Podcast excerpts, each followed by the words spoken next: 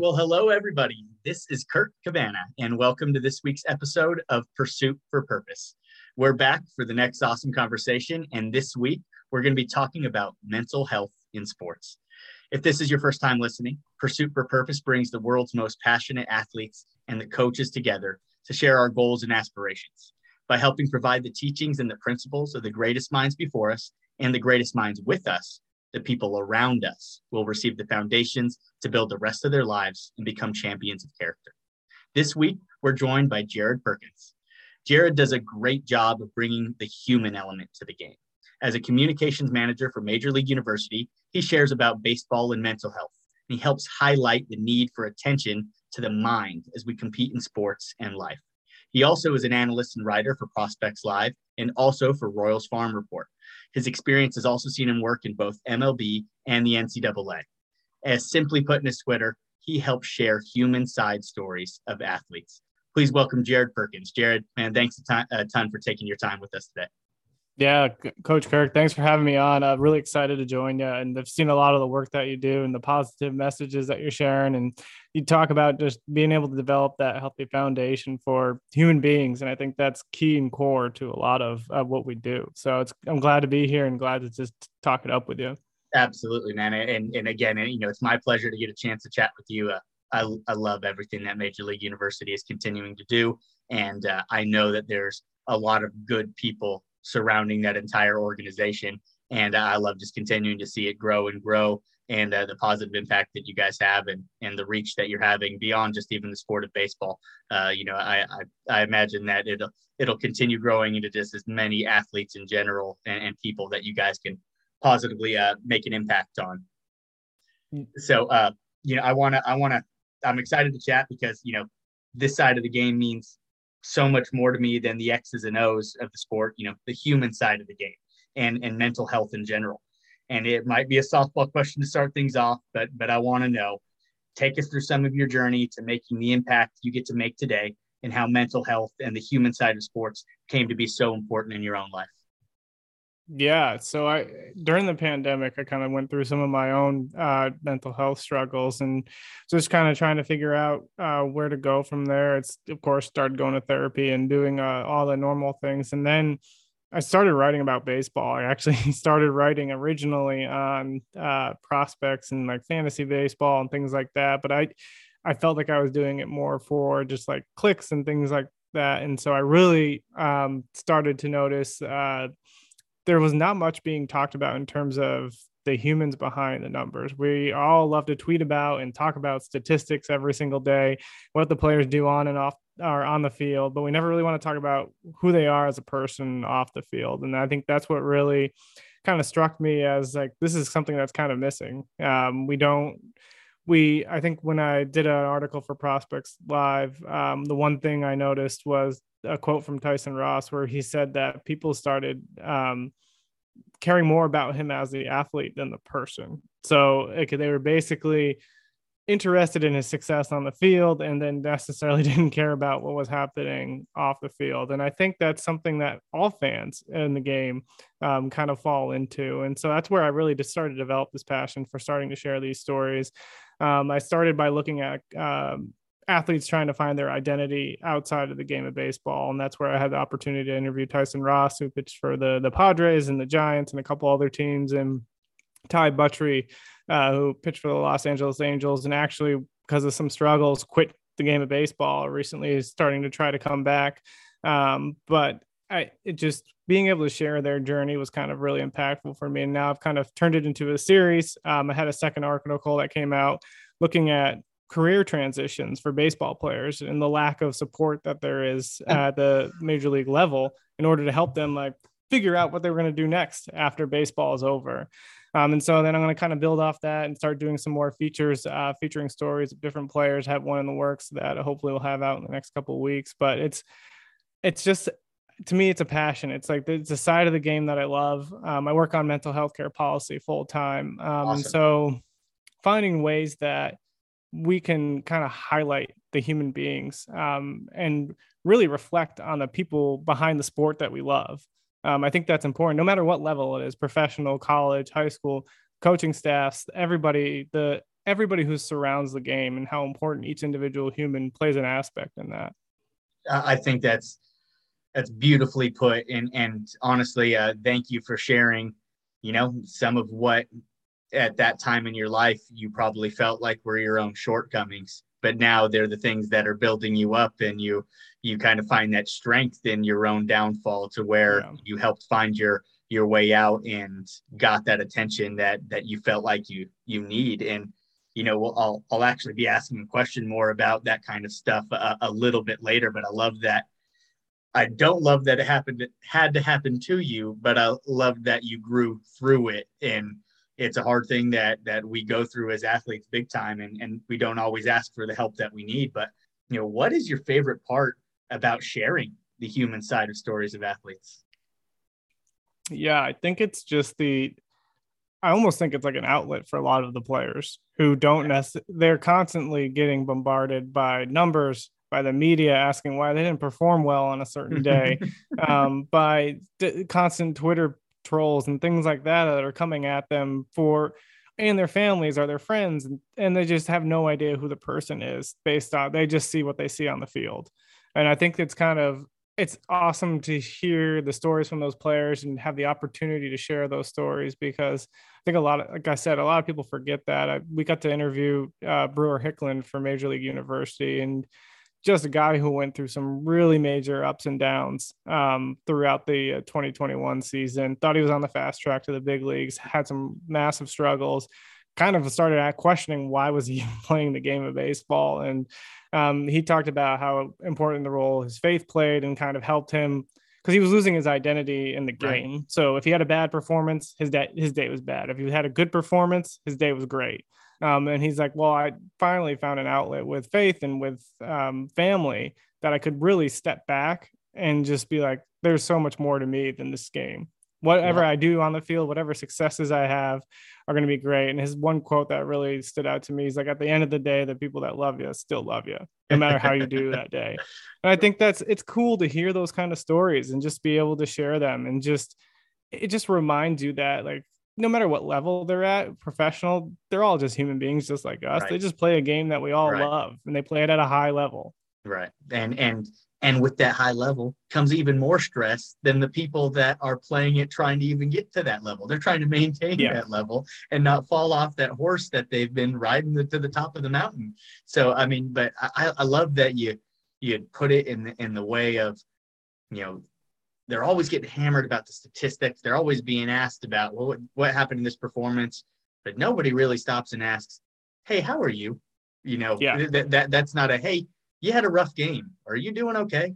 You know, are are you you know, hey, it's been a couple of rough outings. How's the mental health? You know, how's yeah. how are you holding up? You know, what are you what do you do in the standpoint to overcome a couple of bad games? Are you diving more into books? Are you diving more into like nobody really cares about yeah. that. They just want to know what results are you actually getting? So i think that's that's awesome honestly as a, as a person that you're helping give some of those guys that outlet because it might be the first time that they've been asked about that kind of thing. And and really they they might have needed it more than than they even knew to be able to have a chance to actually express that and and actually be uh you take that vulnerable vulnerability and actually let it out because man once you put it out there then it's either two sides of the coin, in, in my opinion, where somebody either says, "Oh man, that's awesome strength that they they were willing to share it," or somebody goes, "Oh, like mental health," you know, yeah. what what is that, you know? So it, it it actually kind of makes me bring up just like we talk about it. You know, let's talk stigma. Why do we know it's so important to care about the mental health and the person behind the athlete, and still have people act like it's eyewash?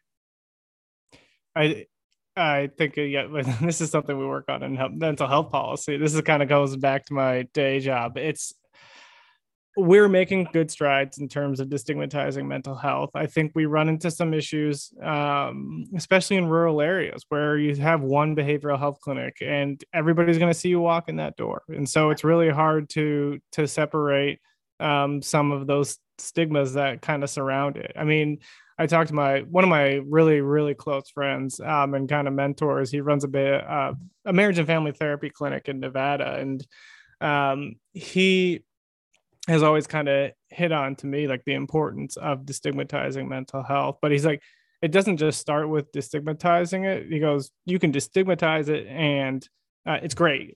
It's more people are getting um, a positive impact by mental health. But if you don't start increasing access to that care, you don't start providing the resources that people need at every level.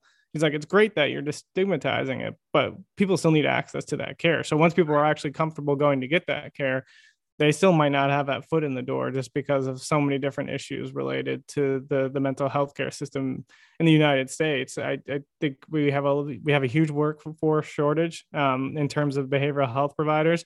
It's not a very high paying field. It's hard to get people to, to join it. Um, and so it, it's just like you you have to get a master's degree or a doctorate um, in that field, and it's it just it doesn't pay this the same amount to to make those people actually want to stick in and they get burnt out because I mean when you're taking on everybody else's um, battles that they're going through, yeah, yeah, it, it gets tough. Right, gets I can see that. And so, so there's just some of those things that kind of still stick around. Um, I think that though the one thing that we really try to push for is you go and get a yearly physical. Why? What's what's wrong with going to get a yearly checkup wow. on your mental wow. health? Wow. I mean, you're really t- you're willing to take care of every single physical injury that comes your way. Um, but yet we won't go and take care of mental injuries that not mental injuries, but like mental health battles that we're going through. Because yeah, everybody's I mean, got something happening. Um, yeah, I mean, I know I know you said it as mental injuries, but essentially, I mean, at different points, it it is. I mean, yeah, you, you strained the mental muscle, you know, and, and it's got to get stretched back out to get you back into a a perspective that can actually give you you know the advantages of what using your brain can actually yeah. bring because yeah it's a pretty dang powerful tool that it has that power to build us up and tear us down all at that same time and and it's almost like you know practicing a, a bad habit if if you practice that habit of talking to yourself poorly long enough mm-hmm. then you start to identify even as this negative portion of what you don't you know want to believe in uh, and I'll probably butcher the quote a little bit, but it's um, Zig Ziglar, I believe, says something along the lines of, "You can uh, only identify, you know, for so long." Of, oh, I'm already going to butcher it for sure,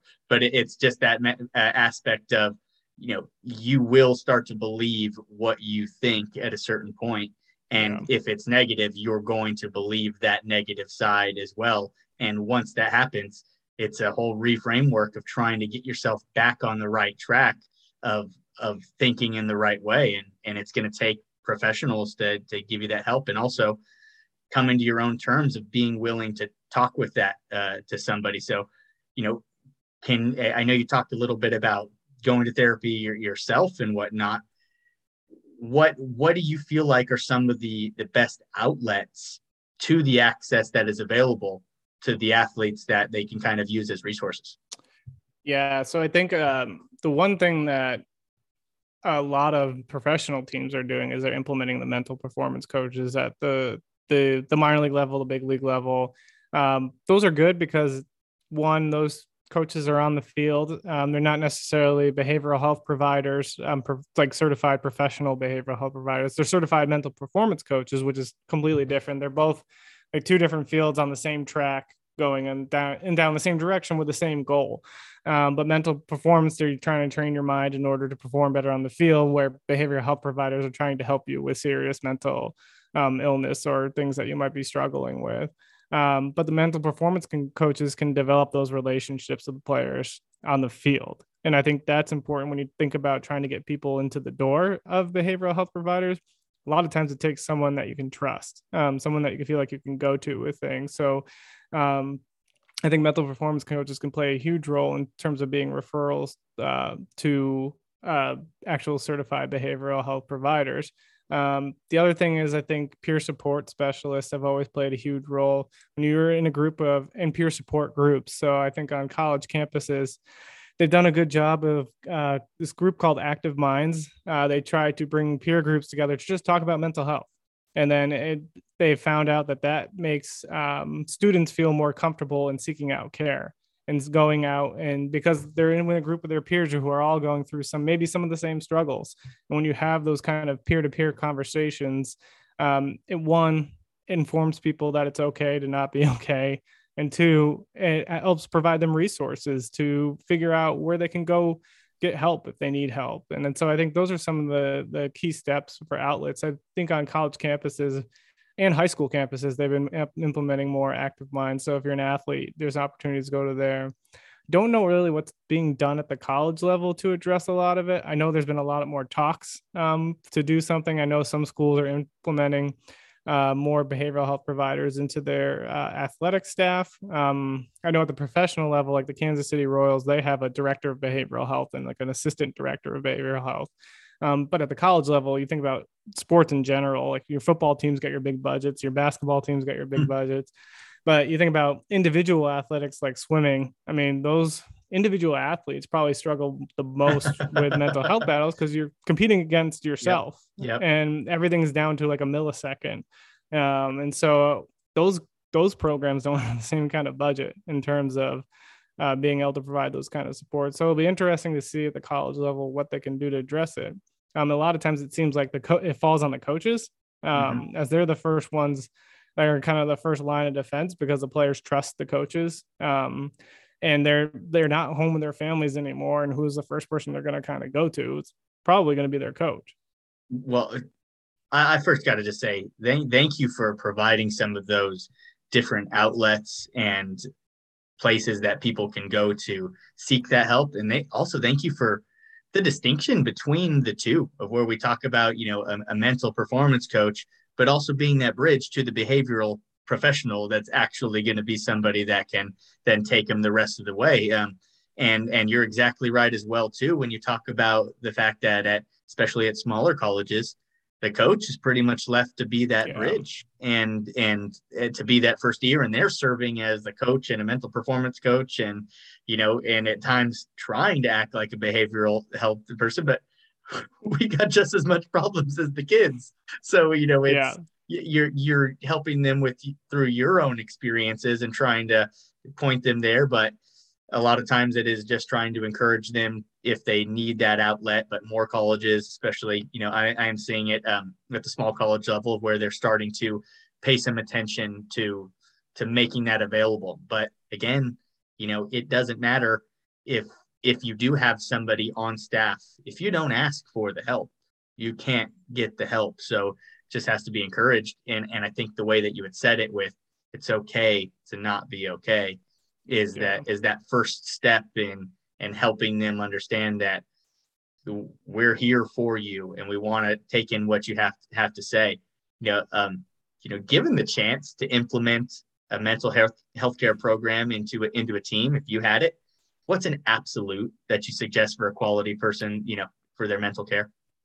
Yeah. So um so like in terms of like a college athletics program yeah let, or... let's use a college athletic program and and you got a chance to implement a, a mental health care program just as much as we we put in arm care routines and we put in hitting stations you know if you had a chance to just put in that mental health care program where where you're starting it even before you have a problem you're trying to build yourself positively you know what's an absolute that has to go into that mental care for yourself yeah, so I think this is like a little bit of a tough question, just uh, just because I'm not like a clinical certified of, of specialist. Course. of course, um, I don't want to like cross any lines here, but I would say the the couple things that I've kind of looked at in terms of the health policy angle. The one um, the one thing that they we they talk about is mental health education and adding that into curriculum, um, whether it's at the high school level or the college level, or implementing training programs for teachers or coaches that can help them pick up signs um, that they might need to pick up on student athletes. I think that's one way that we can really have some kind of impact. Those training programs, if they're done correctly and they're certified, because you, ever since mental health education curriculum has been uh, there's been studies that show that it worked. There's been a bunch of organizations, of course, that are all like, we're going to create our own mental health curriculum. And so it's trying to find those programs that are really truly certified and have evidence based, not our research base behind them, and make sure that they're actually providing high the high quality needs and care that they need. Um, so I think that's one step is if you can provide that training to the teachers to the coaches where they feel comfortable picking up those signs i think that's huge um, something that the University of Georgia coach uh, said the baseball coach Scott Stricklin said when he we interviewed him is that he forces that student athletes to come in and talk to him one on one. He's like, like doesn't matter if we just talk about baseball. He's like, I don't care. But he goes, I know they're all dealing with something. And he said, they're not going to talk to me on the field in front of their peers. Um, so I would just have them come in, sit down, talk. We'll just have a conversation. It can last five minutes, it can last a half an hour, doesn't matter. And he goes, I would try to do that with everything. And he goes, I opened that door their freshman year because if they knew they could do that and come to me their freshman year, if something happens their junior year, they're going to come because they know that door is open. So I think that's probably another thing. Um, even if the coach doesn't know exactly what to do, because you're not trained to handle those situations. Um, but at least he's got that open door policy. He can, if the campus has some kind of certified behavioral health um, provider on staff, that he can just refer them to him or he can call up that behavioral health provider and uh, make that connection. So those kind of things i think are are huge.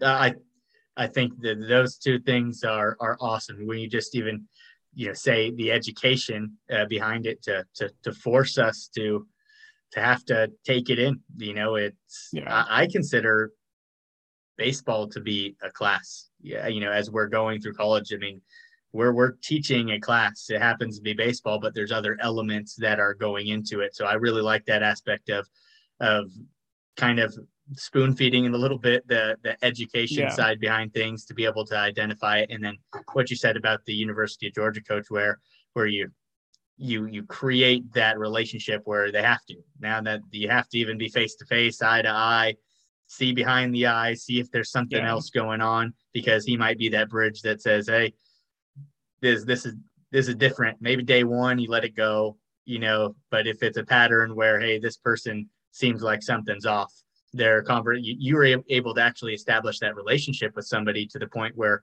you know how they interact with you. And if you start to notice the patterns and the signs, like you said, with even just any kind of education, um, you know, I think that that can really be something that allows them to point. And I imagine at a nice school like that, there's probably some resources and people available to help those those athletes. And, and so I, I think that's beautiful. And and you know, it's kind of in answered with what you had to say within a question that I want to ask, but I wanted to see if you wanted to elaborate on it further. But you know, it's tough to speak up about what we deal with. How do we as coaches yeah. and guides help encourage athletes to get that actual mental health care they need? Yeah, I think the the one thing that so we also interviewed uh, the Duke softball coach Marissa Young, and she mm-hmm. said that the one key thing for her, not necessarily to deal with mental health, but just re- relating to the humans in general, is just making sure her athletes know that she cares more about them than their performance on the field. Right. So everything that happens off the field is just as important as what they do on the field. And you looked at the ECU coach after they lost to Texas. He goes, Fantastic. "I don't care in any of my time while I'm here at ECU, if we win a college World Series, he goes, I care more about developing these humans that are playing mm-hmm. for my mm-hmm. team. Mm-hmm. And so, like, I think things like that are, if you develop an environment where your players feel comfortable and they know that you care about them more as a person than just your performance on the field, you don't want to have a player scared to come talk to you about anything that they're dealing with off the field. Um, if they think that if they come to you, they're going to lose playing time or they're going to be punished for having anxiety or depression or things like that, they're they're never going to come and op- come through that door. Right. And so right. it's like it's about creating that environment where players can be can feel comfortable, athletes in general, no matter what sport you coach, that they can feel like they can come to you, or if they're having a problem or a struggle and they need to sit out or something like that at practice, that they're not going to get punished because they're having an anxiety attack that day and they can't make practice. And all of a sudden, that if you start to punish them for that, then what what kind of what kind of uh, uh, direction are you setting for the rest of the, the team? So I think that's some of the things that t- coaches can think about. Uh, I again, I, I think that's just beautifully said, especially when you just talk about if they if they have to feel like they can't come to you with that, then then they can't actually share anything, and if they're going to yeah. be punished for their weaknesses it's kind of almost our job to turn their weakness into a strength into where hey we we we want to empower you for being honest with yourself about this process that you're going through and you know you, you touched a lot on in these last couple of minutes on why i want to coach I yeah. love baseball, but I don't consider myself a baseball coach. I want to be a, a people coach. You know, I want to yeah. I want to help the person more than I care about anything that happens. Baseball is our vehicle that we get to learn and grow together through. And if we develop people, then I truly believe that there is no choice that what they pour themselves into will become great. And that happens to be baseball that we're yeah. working on in this situation. But I don't want them to be identified as only an athlete. And then when they fail at their sport, then they're left with nothing to stand on because they've identified as nothing else in life. And and I speak at that from unfortunate um, experience of where I was a college athlete and I let my grades fail me. And I was only identified as an athlete. And then ultimately, when I had nothing left to stand on, I hid in plain sight for 10 years. Yeah. Because I, I just, I couldn't overcome, you know, my own, my own adversity that I was faced with. I tucked my tail and ran and mm-hmm. I, I, lied to myself. I lied to myself for 10 years that, you know, I talked to somebody about wasting a scholarship. Oh, it didn't even matter. I didn't like football anymore. It's like, no, the coach made it no fun. And uh, yeah, I'm, I'm happy with what I'm doing. And then on the back end of it now, finding my way out, doing the things that I've done, I'm able to openly speak about it a little bit more transparently and, and honestly yeah. With myself to say like, no, like that was, I was lying to myself big time. I was pretty miserable for sure, eh, but I, I just don't want these kids to have to to go through that, and and they're still going to. But I want yeah. them to know that there are people there on the other side of of their pain that want to see them grow into the the contributor that they're supposed to be. Because again, sports is a vehicle to to kind of give us an edge on the competitiveness of of life of mm-hmm. and if you know i've said it often but it's if we're not taking the the disciplines and life lessons that we learn in our sport whatever it is and applying those same you know that same discipline it takes to get better at your sport and applying it back to your education your spirituality yeah. your your fitness your nutrition your your family relationships then what is the point of why we're learning how to deal with these issues in sport? So uh, I just I just want them to be the whole person, and and then that's going to make them a major leaguer in whatever they go in and do because we both know the percentages of people that are playing any sport are minuscule at best that they're going to be the top notch professional and not even just a professional an actually paid professional yeah you know there's people that go pro that still it doesn't mean that you were got rich. Cool, you you made it pro. You got your cup of coffee. You're not some rich human being. You're still a regular Joe, just like anybody else. You just worked in a field at the highest level, and now you got to do it again in another career transition. So I think yeah. it's interesting as you know you talked about um, already that that career transition aspect. Uh, you know, tell me why why that's a little bit important to yourself um, in terms of of kind of identifying uh, the career transition of athletes into the real world. Yeah, I think that. So I worked uh, on this piece with a professor, Dr. Caleb Mezzi. Um, he's cool. a professor at I can't remember the university, but he's also created a program called Grit and Glue. Um, and so he did his whole entire dissertation on career transitions for baseball players. You notice that in a lot of sports, they had programs in place in order to help them transition to the next career. They have those career transitions at the college level at some universities as well. Mm-hmm. But there's like nothing for baseball. And so he started interviewing players for his dissertation, kind of asking them what what were some of the biggest things that they were seeing during that career transition. I think a lot of them, a couple of them said that they just felt like everything was gone. That mm-hmm. they, as soon as they were released, whether it was from the big leagues or from the minor leagues, just everything that they knew was gone. I think Austin has even talked about it a little bit when he got released from the Diamondbacks. He's like everything that you were going for and aiming for, like your whole life was revolved around that sport. Right.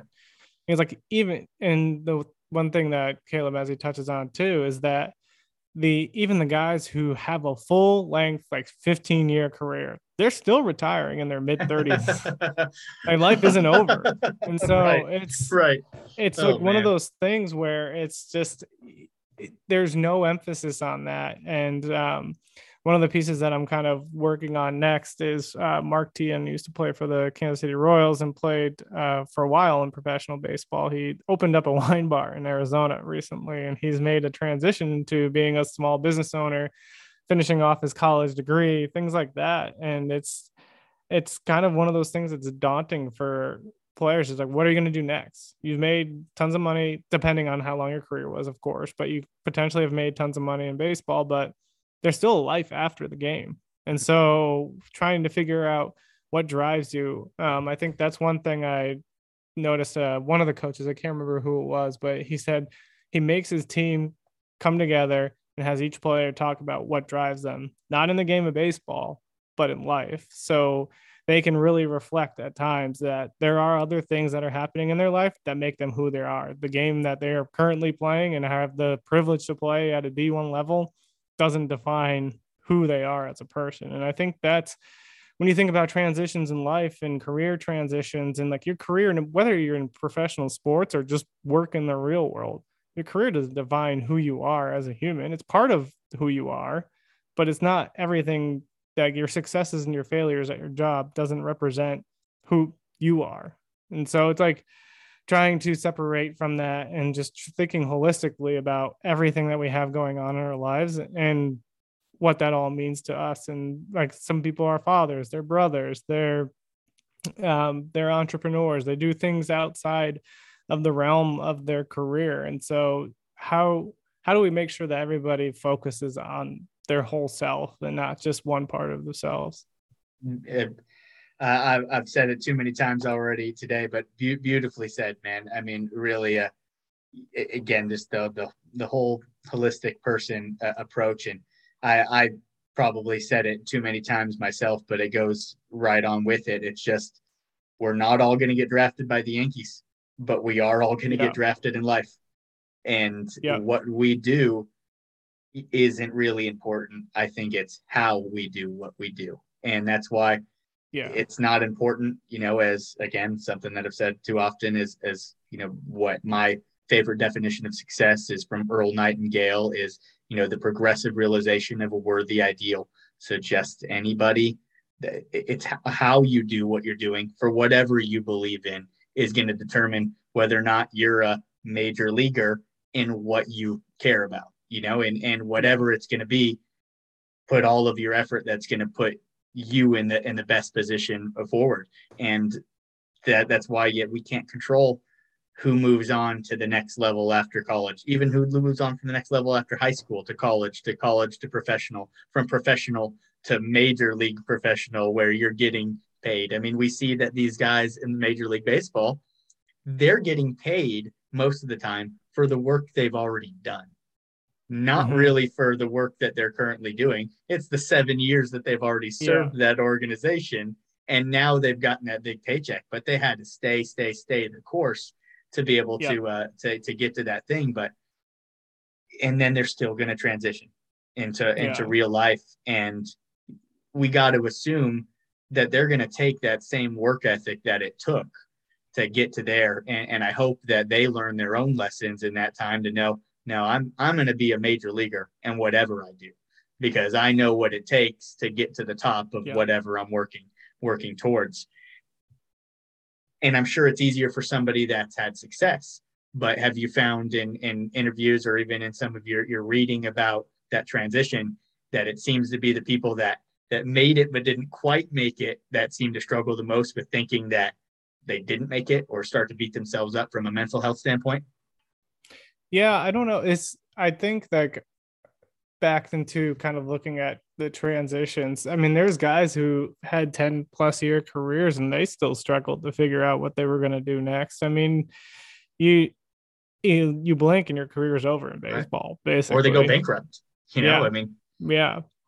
And so I think uh I, I'm sure the guys who don't make it uh, do struggle a lot more. I mean, you're just kind of told next thing you know, you walk in the locker room, there's no nameplate there, and you get called in the coach's office and you get sent home. And it's just like, and for them, it's like they didn't even get a taste of the goal that they were going after. So I think for them, they either left college early, um, haven't gotten their college degree yet, spent three years in the minor leagues. Um, and it's like the base. I think a lot of the baseball teams they if they draft them out of high school, they'll provide college education for them if they don't make it. But like the guys who come out of college have a year left, I don't think they get those those same incentives. If you're a, a senior because you were playing baseball for four years and you still have a couple classes left, you don't finish those classes when you get drafted. You just kind of go and get drafted, then you have to go back and you get released, you got to finish those classes. So I think there's there's that kind of element too as well. And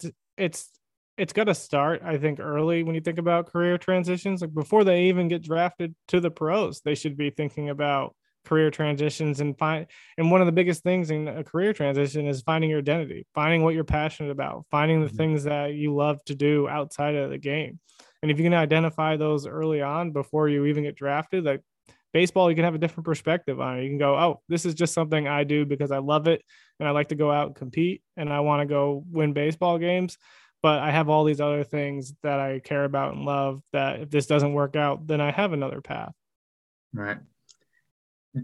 Speaking of it, you know, identity and everything that we're speaking of, Jared, what's your purpose? Yeah, I think for me, I got into working in public policy um, because I wanted to do public service and give back and help Great. people. Um, that's part of the reason I got into it. It's part of the reason I ended up at the organization I did. Um, I was in kind of partisan politics for a while, and it just it didn't fit my personality so much. And so I tried to find an organization where I could stay out of more of the politics side and work on the policy and actually try to get things done and help people. And so just trying to find ways that through all the craziness of the world, what are ways we can have impact on people? And I think I started doing the baseball writing and started to do the major league university stuff because their policy takes a while to get done at Capitol Hill, and so uh, when it does happen, it's great, it's amazing, and it's it's just kind of beautiful to see. And same at the state level, like those things happen at the state level that it will be impactful and help people. Um, but the opportunity to kind of do the major league university things, it's just you can see the on the ground impact on a daily mm-hmm. basis, and mm-hmm. so um, just having that opportunity to have that as an outlet when I get done with my nine to five, just being because I used to coach baseball and kids and things like that. When you have that on the ground impact, you can see the impact you're having on kids. I mean, it's it's something that really just feels good and you feel like you're helping the next generation. So when you're not here anymore, that you have the opportunity to kind of pass it down to somebody else. I, I love it. And I think that's a very noble, a very noble purpose to be able to have. And it takes the people on the ground floor, like you said, to even writing the policy and and knowing that stuff doesn't come overnight, but it takes consistent action, reframing, reintroduction, in and yeah. getting knocked down and saying, okay, we didn't get this through yet, but how do we reframe this to bring another element that makes it unpass you know they can't pass on it that it's so obvious that it's going to be there. And and again also just being able to have that that direct impact. And, and i think it's the people behind the scenes like yourself that are working on things like policy that you that is so important but you're not going to get the credit. But the people yeah. are going to see the benefits and reap the rewards of the access that's provided of the different things that are there. And uh, you know it, it it reminds me of uh, some different stuff that you know you, you face life's adversities and you you go through and have to face medical issues that families go through and whatnot and there was different perspectives that I was given and different times of having to sit there and watch these machines and just go, wow, like so many people have put in the work behind the scenes to bring this stuff to life. Nobody knows their name. Nobody knows what it is, but yet we're glorifying athletes and we're glorifying these for the 100 mile an hour fastball that they did, but they don't know what about the 100,000 lives that they've changed from participating yeah. in youth clinics because I'm sure even as these athletes go, those are probably some of the most rewarding experiences when you can have direct impact on the kids when when they don't care how far you've ever gotten into a career how much money you've mm-hmm. ever made but you made them feel like a million dollars so i mean yeah. that makes you you know the, a real millionaire when it when it comes down to these different things so i i think that's awesome that you're you're doing those the, uh, got your boots on the ground and actually at, at the at the changing level of bringing things to life and, and i appreciate that because right now all I got is uh, words on a screen and and sharing some stuff from the heart. But I mean, it, you know, there's a, there's a bigger, different level to all of that stuff, and and it takes people like you who are really willing to actually put in that work. So I mean, please, please keep pouring it in and, and fighting the the giants of that that might just not understand the the impact that this stuff can make. Yeah, and I, I, appreciate you having me on, be able to talk about these things. And it's just you hit it on the head too when you talk about just the impact that the athletes have when they go back and they do these youth camps. And you think that's all minor leaguers. Those are the guys that are going back to the communities. They're going back into providing to the next generation and trying to teach them the skills of baseball. And it's like they're the one that's they're they're the ones that really grow the game because they're the ones that are back in their community and they kind of get overlooked a lot of the times because they're not at the highest level. They're not getting paid tons of money to be on the big screen but they're the ones going back to their community. They're giving lessons. They're trying to find a way to impact kids on the ground. Um, and so I think they get a little bit overlooked sometimes, but I, I think you're right. I mean, and just even from a standpoint of, you know, coaching a college summer team and some of these guys that ranges from all different levels, but we're in a unique little situation where we get to have five, 600 fans at home games and different stuff when we're playing in one of some of our nicer ballparks. And it doesn't matter if that kid has never stepped on the field in a college uniform. Yeah. If they make that kid's day, they walk away being that kid's favorite player. You sign yep. a baseball, you do these things. So I mean, it goes both ways. There, they get to feel awesome and and valued as an athlete that they hope to maybe become or keep working towards, and a kid just gets to feel like they were, you know, that they were given that attention by somebody that they hope to one day be in their same shoes. And so yeah. I, I think that that almost working relationship between players and and the youth is is something special that uh that it, it is something special that I'm just in awe when I get to see Austin working with these kids, when I get to see Major League University working with these kids, because that's where the seed needs to be planted that these things are that yeah. important it's tougher for us at this age to try to get somebody 100% on board to say it's time to think about how you talk to yourself it's time to think yeah. about maybe writing some things down and yeah. it's like what no i've never done that and i've gotten here it's like well if you want to go farther there's mm-hmm. other elements that that can make that so i mean i think it's a great thing that you guys are already doing at that age to to help be the shift of the stigmas because now they'll grow up knowing no no no no this is commonplace. We we talk yeah. about this stuff.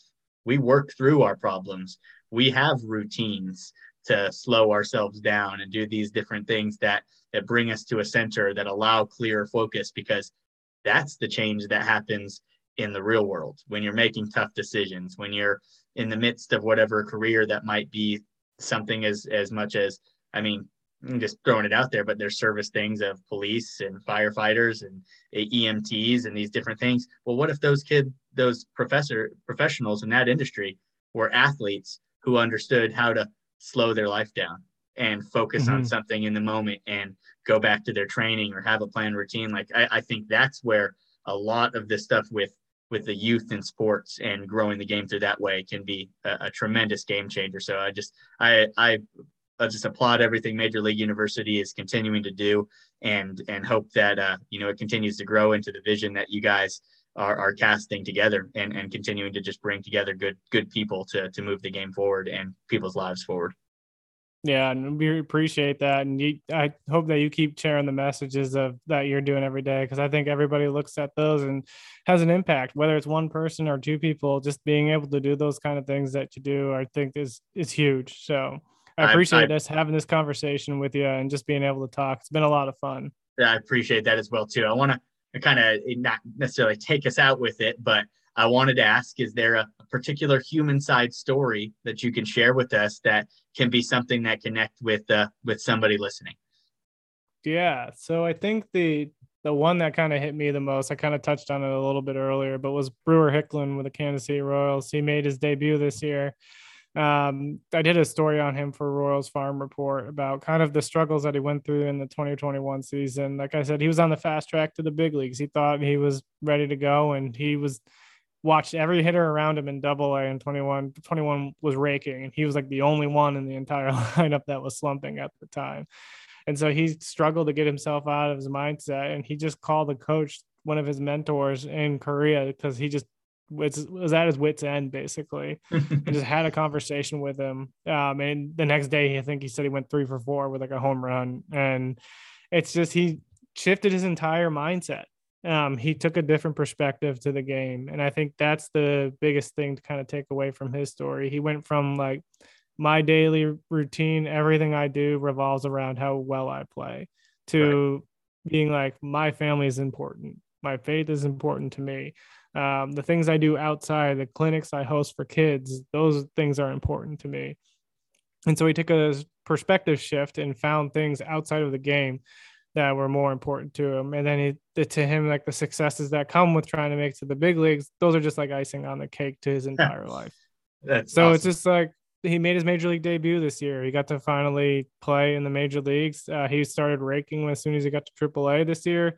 Um, got the call up. I think he like went up for a couple of games to fill in for an injury, but he he made it. And so mm-hmm. there's an there's an opportunity for him to have an impact potentially at the major league level. And um, he's just gone in with a completely different mindset and he's just shifted his, his thinking around the game and this perspective on what baseball means to him um, he still of course loves the game and is passionate about it but it's a different kind of love and a different kind of passion that's that's awesome and, and a fantastic you know human story to share behind the athlete of what makes the person the person. And, and i appreciate you sharing his perspective of what has helped him because I promise there's too many athletes out there who are in the midst of struggles right now who are trying to find their way out through mechanics through yeah. the, through a, a fundamental aspect of the game where it's like no the way out isn't through there the way out is through your mind through your perspective mm-hmm.